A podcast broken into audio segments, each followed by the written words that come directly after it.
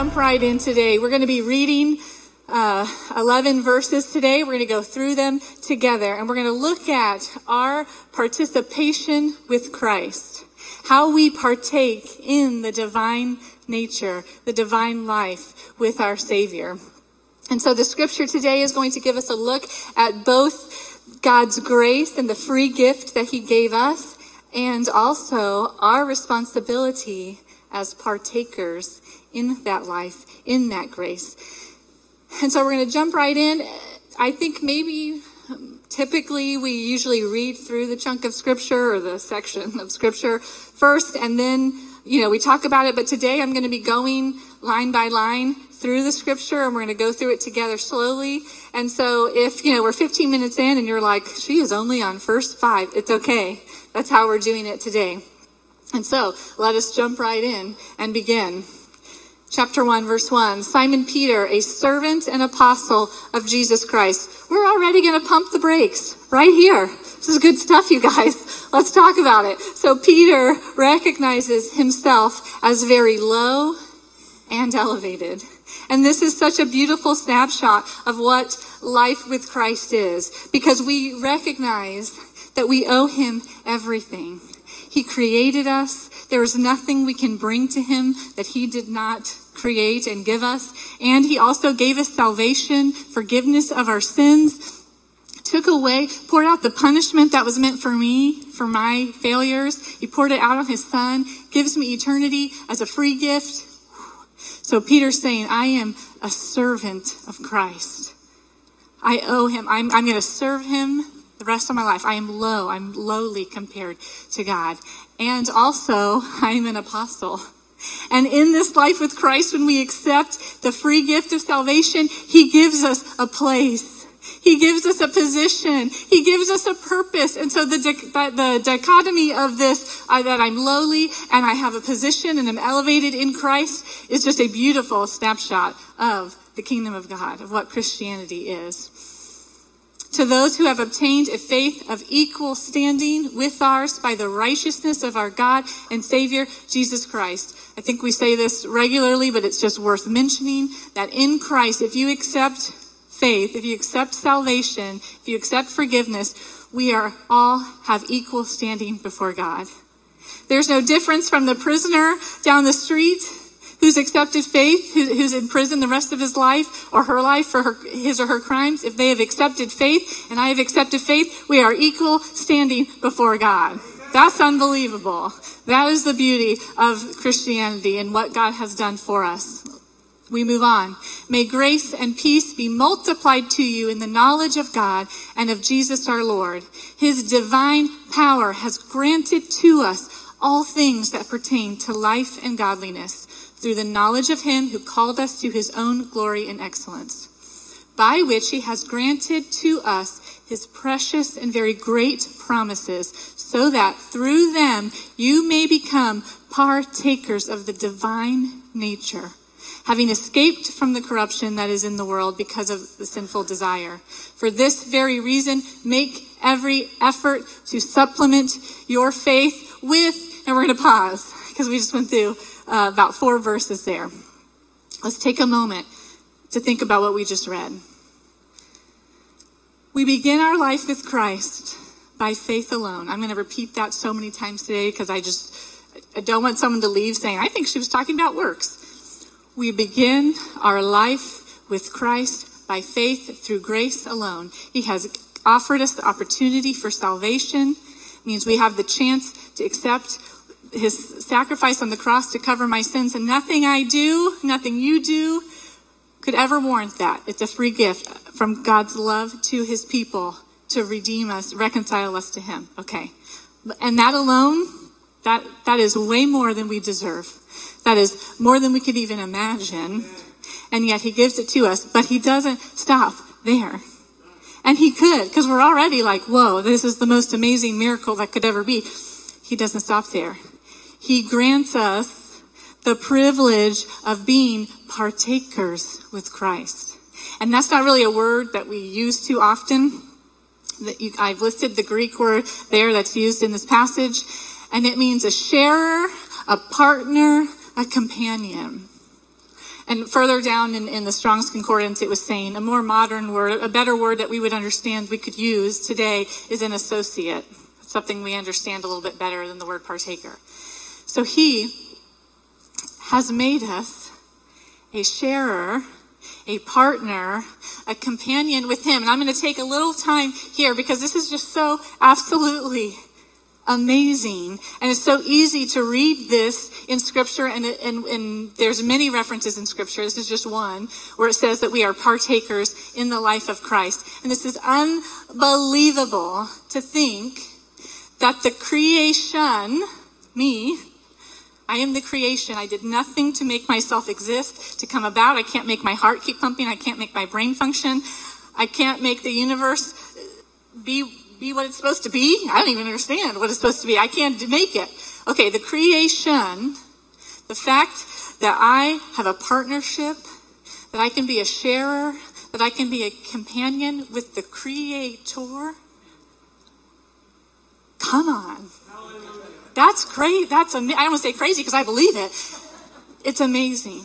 It's unbelievable. It's unheard of. In any other worldview, any other religion, you're not going to find a message like this. This is this truth is unique to Christianity. And this week when I was thinking about this verse, I'm like, man, I'm a sharer. I, I get to partner with the Creator God.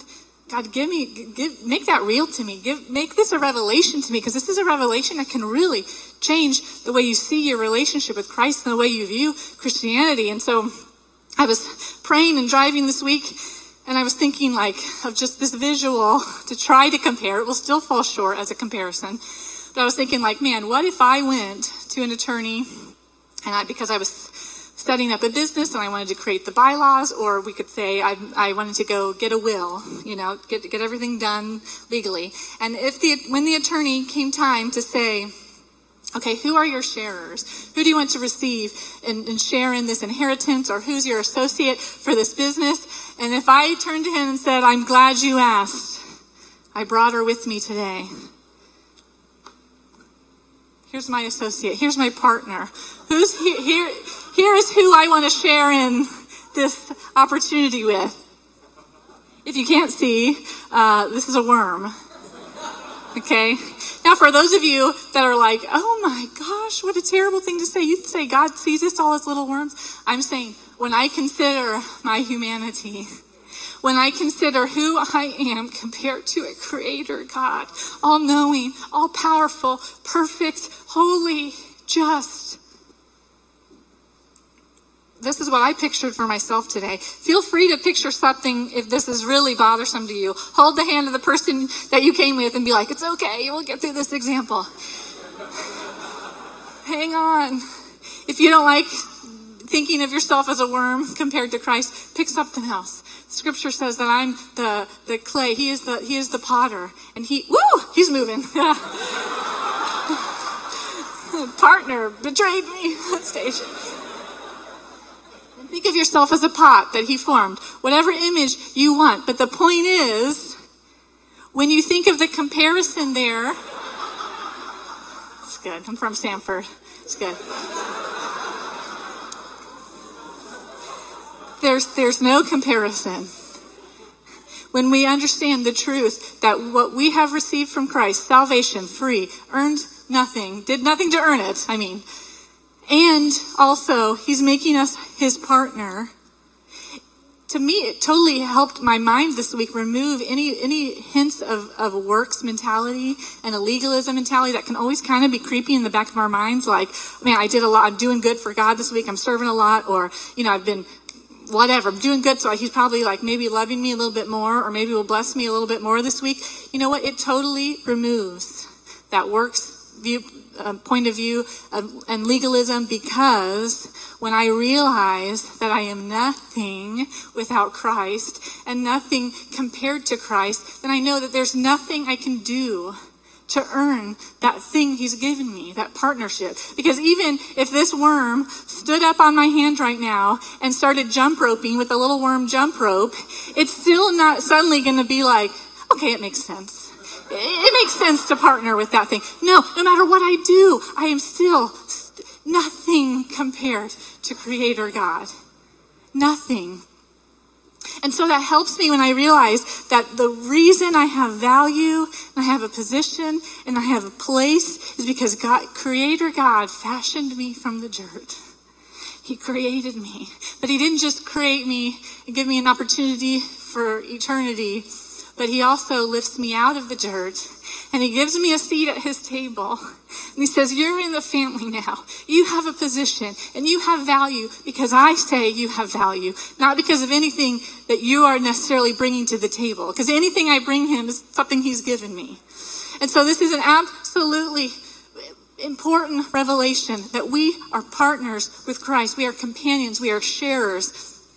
Okay, so he's like, okay, got it, point, move on. You're belaboring this too long. What does it mean? So, how do I participate? How am I a sharer outside of accepting salvation and, and, and forgiveness of my sins? Then, what do I do? How am, how am I playing my part? By making every effort to grow to add, to supplement, other versions said, add to your faith. Whoa, whoa, whoa, change the faith? No, no, no. You've received faith. You've received forgiveness. It's, it's yours. And now, what he is saying here is now you make every effort. If I am a partner with God, then I'm going to do everything I can to make sure that I am growing. A spiritually mature person doesn't look to others to build their faith.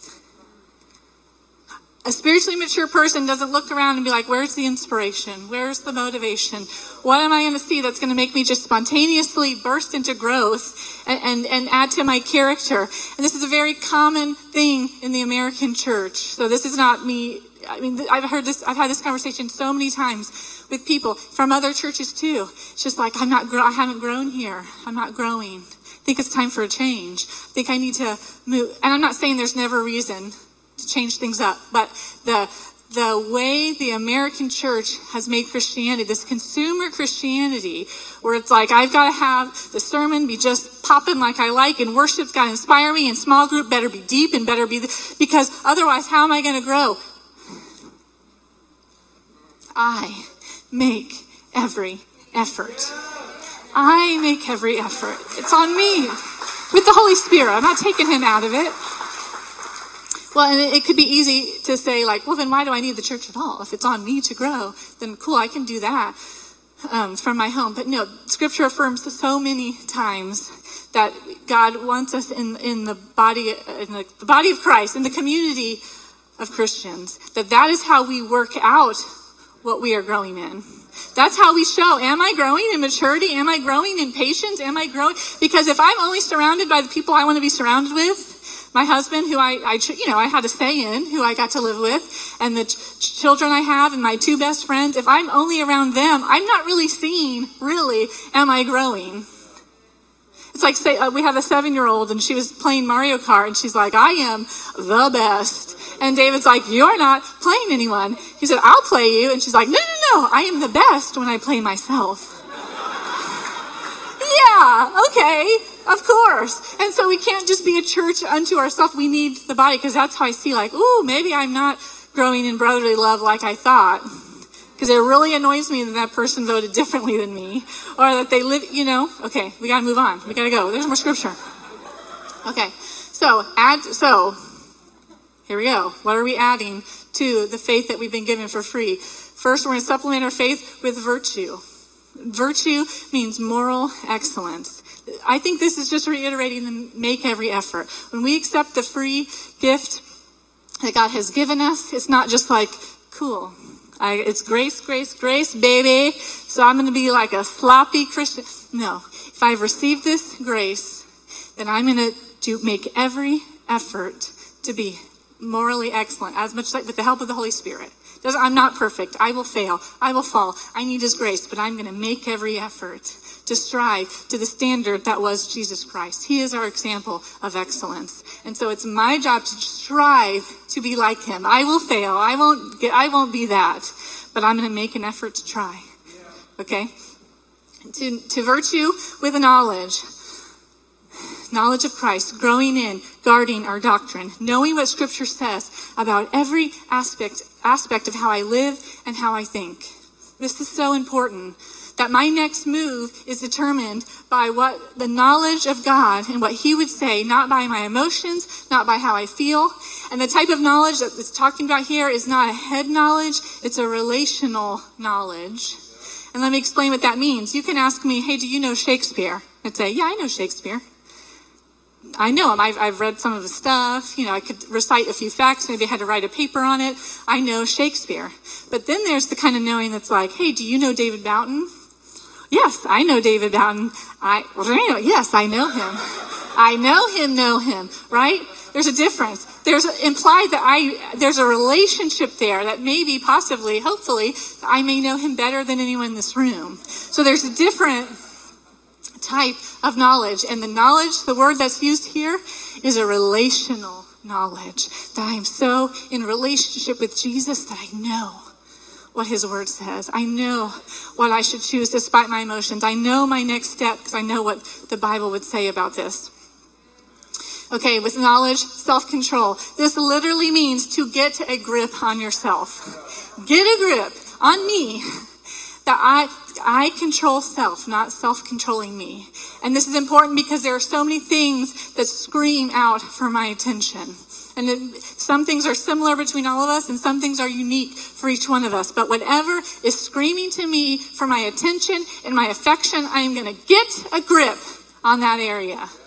I'm gonna, with the Holy Spirit's help and the help of the community around me, I'm going to get a grip, whether it's TikTok or Instagram or alcohol or food or attention or sex or anger, whatever it is that screams for my attention more than Jesus, I've got to get a grip on it with the help of the Holy Spirit. Steadfastness. We already have enough to work on for the rest of our lives, but let's, you know, throw a few more in. Steadfast. Perseverance standing firm through difficulty, through pain. When things get harder, when things get worse, that I am steadfast, that I pursue godly character even when I don't feel like it, even when I suffer for it. Self control is connected to pleasure, steadfastness is, is connected with pain. We need steadfast for those painful moments. That I'm not going to faint. I'm going to be so weak to faint through difficulty. I think Pastor Peter's sermon last week was a perfect example of steadfastness, how we, how we go through that. It doesn't mean that you don't ever say you're hurting. It means that we mourn properly. We recognize loss. We pull the community around us. We ask for help so that we can get through that difficult time. We can get through it. We can get through that valley and not lose our perseverance and our resolution. To steadfastness, godliness.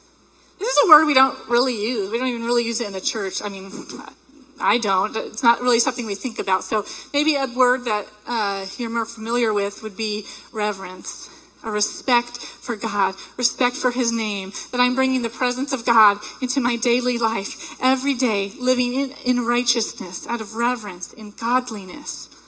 And when I'm living this way, aware of, the, of God's reverence, of His holiness, respect for Him, means I'm less critical of others because I notice my own sin more. When I'm, if I'm ever to the point where I'm noticing other people's sin more often, I'm critical, then that, that's a gut check for me. I, I've lost some reverence. I've lost my godliness because when I'm pursuing His holiness, I see my sin way more than I see anybody else's. All right, the last two godliness with brotherly affection. This is the love we have for other believers. This means it doesn't mean we have to have anything in common like hobbies naturally clicking. It means the thing we have in common is Christ. And so I have affection for you. I have love for you because um, Christ is our common ground. And lastly, love. And this type of love here in this scripture is agape love.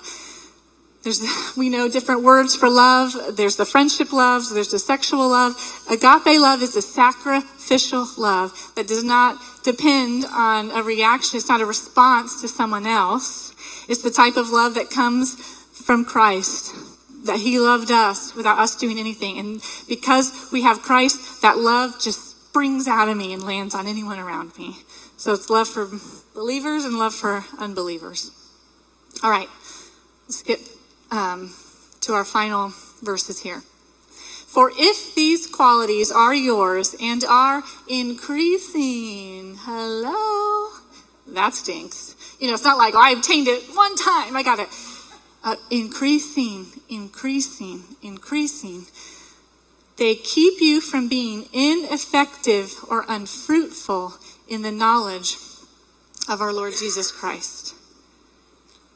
I'm going to pause here and give a little story because I want to give an example of what it's like to be in the ocean because many of our online community are, are not from Florida and they're in different parts of our country, in different parts of the world. And I'm not going to assume that you've all uh, spent a lot of time in the ocean. So last summer, our extended family um, went to the beach. This was my siblings, my parents, their spouses, and all our kids. So we went to the beach, and it was like midnight one night, and the little kids were in bed, and the teens and preteens were watching a movie, and one of them had this idea. They're like, let's go get in the ocean.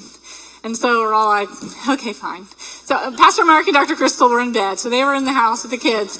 And so my siblings and their spouses, we all go out to the ocean. So it's midnight. And on that, at that particular time, in that particular season, whatever it was, that night, the waves, the tide, were really big. So you've got big waves crashing.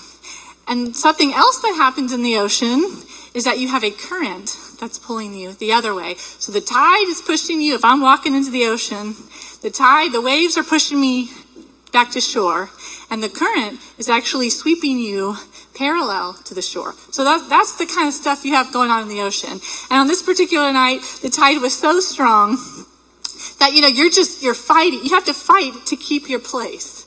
You can't just stand there because the wave's going to knock you down. So at one point I look over and my brother Jared is hanging on to Hope, his wife, her arms, and she is like in a Superman position in the water. The current was so strong, she could not keep her feet on the ground. And so he's like, come on, baby. And he's like trying to pull it just so we could stay in front of where we were staying and not be miles down. And so, you know, we survived. We didn't get eaten by a shark. But I want to give you that visual because if you haven't experienced the ocean like that, then, then this point would be lost on you. Christians who don't make every effort to pursue godly character to grow are floating in their faith. And Christians who are floating never stay in the same place. You won't. If you take a pool noodle and put it in the ocean and, and just chat for 45 minutes, you're going to wake up, my, not wake up, you're going to get up, stand up miles down shore from where your stuff is. And that's what it's like in our faith. That's what the scripture says. There's no floating. You have to strive to fight the current of temptation, the current of our culture, the tide of selfishness that's always crashing over me. And I have to strive and fight to even just hold my ground in my faith, much less grow, much less gain anything. If you are floating, you will be ineffective and unfruitful. And so let's see the final verses, what will happen. For whoever lacks these qualities is so nearsighted that he is blind. If you're lacking the qualities of pursuing godly character, having forgotten he was cleansed from his former sins. Therefore, brothers, be all the more diligent to confirm your calling and election.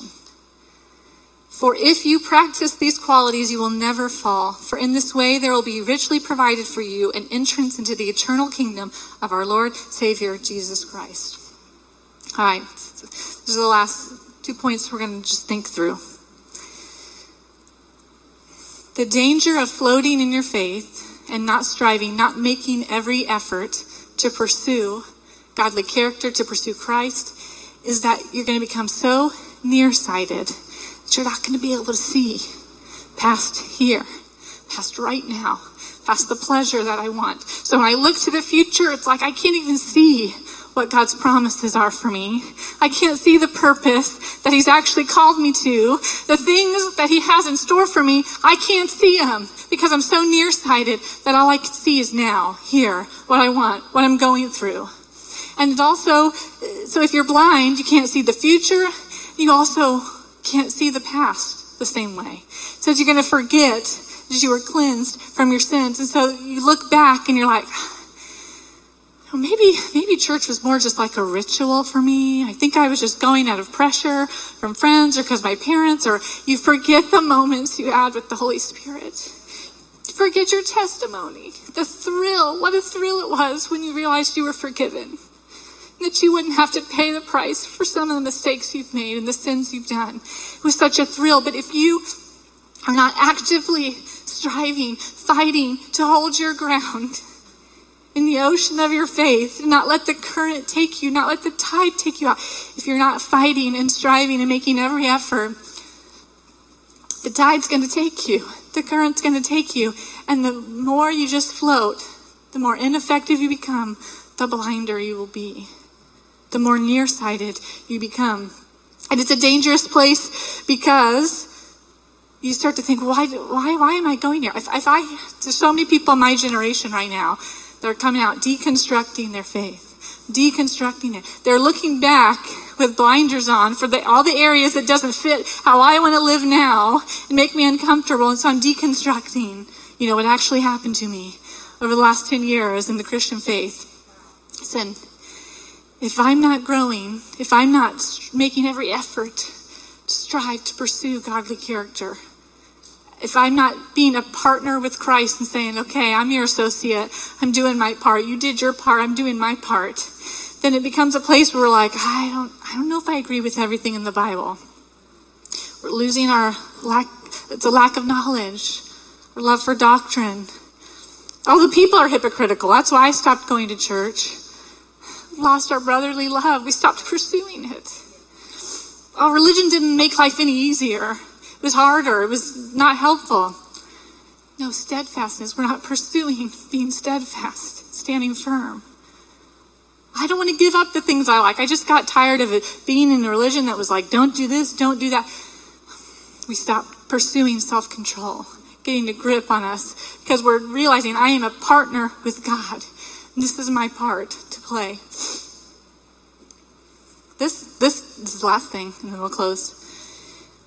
Be all the more diligent to confirm your calling and election, man, oh man, by making choices that show and confirm to me. Not confirming it to Christ. It's like, what? You're saying I'm not really saved unless I do something? That's works. No, it's not, it's not what this is saying. You are saved if you accept what Christ has done. You are confirming it to yourself, in yourself. So when I uh, go spend time with my family that, that's really stressful for me, it's hypothetical, you know, and, and I usually, you know, and maybe I, you know, have a couple drinks before because it just helps me relax and not, the next time I go and I don't have one drink too many, because I have self control, because I'm relying on the Holy Spirit, it's like, yes. I am growing. I'm changing. Christ really is redeeming me because every other time in the past I would have gone for that fifth beer. You're confirming it and affirming it to you. That you don't become blind and like, I don't know that this is even doing. The evidence you have received, the free gift of salvation, is that you do everything you can to fight for godly character and growth. Amen. You've received it. Yes, it's a free gift. My participation, my being a sharer in Christ is that I'm now making every effort to be like, yes, let's go. Let's go.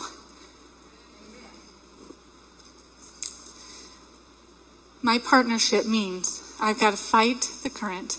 I've got to fight the tide, the tide of my sin, the current of the culture. And if I'm not pursuing it, if I'm not fighting, then I'm going to be swept away. So I want to encourage you this morning strive forward, forward, forward. Don't float in your faith. I think the recent uh, COVID stuff, you know, and having to be home and having, I think it's kind of made it easy to feel like just like asleep in a sense. And I want to encourage you this morning don't fall asleep, don't float. Get off the pool noodle in your faith and start standing up Start pursuing godly character, pursuing the things of Christ, and hold your ground in the current. Hold your ground in the tide. You have to swim. It's not, it can't be us that does it for you. We do it together as a community. We can stand now and we'll pray.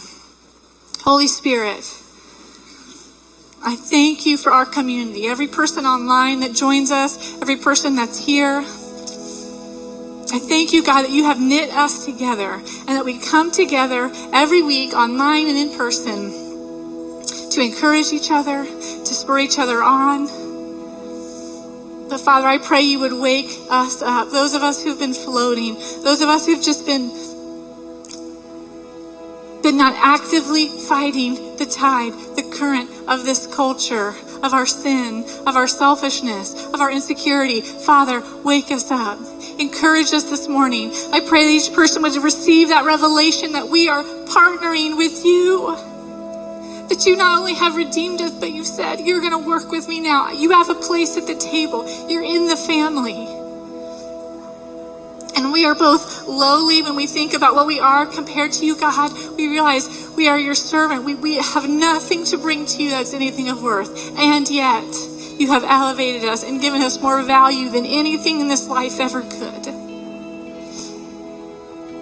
Let that sink in today, God. Those that struggle with legalism or, or a works mentality and get bogged down when they don't perform perfectly, or they, God, remove that today. We're in the family. You picked us up out of the dirt. You set us on the, at the table. And now we can just go forward in the assurance that you have given us this position in place. Thank you, God.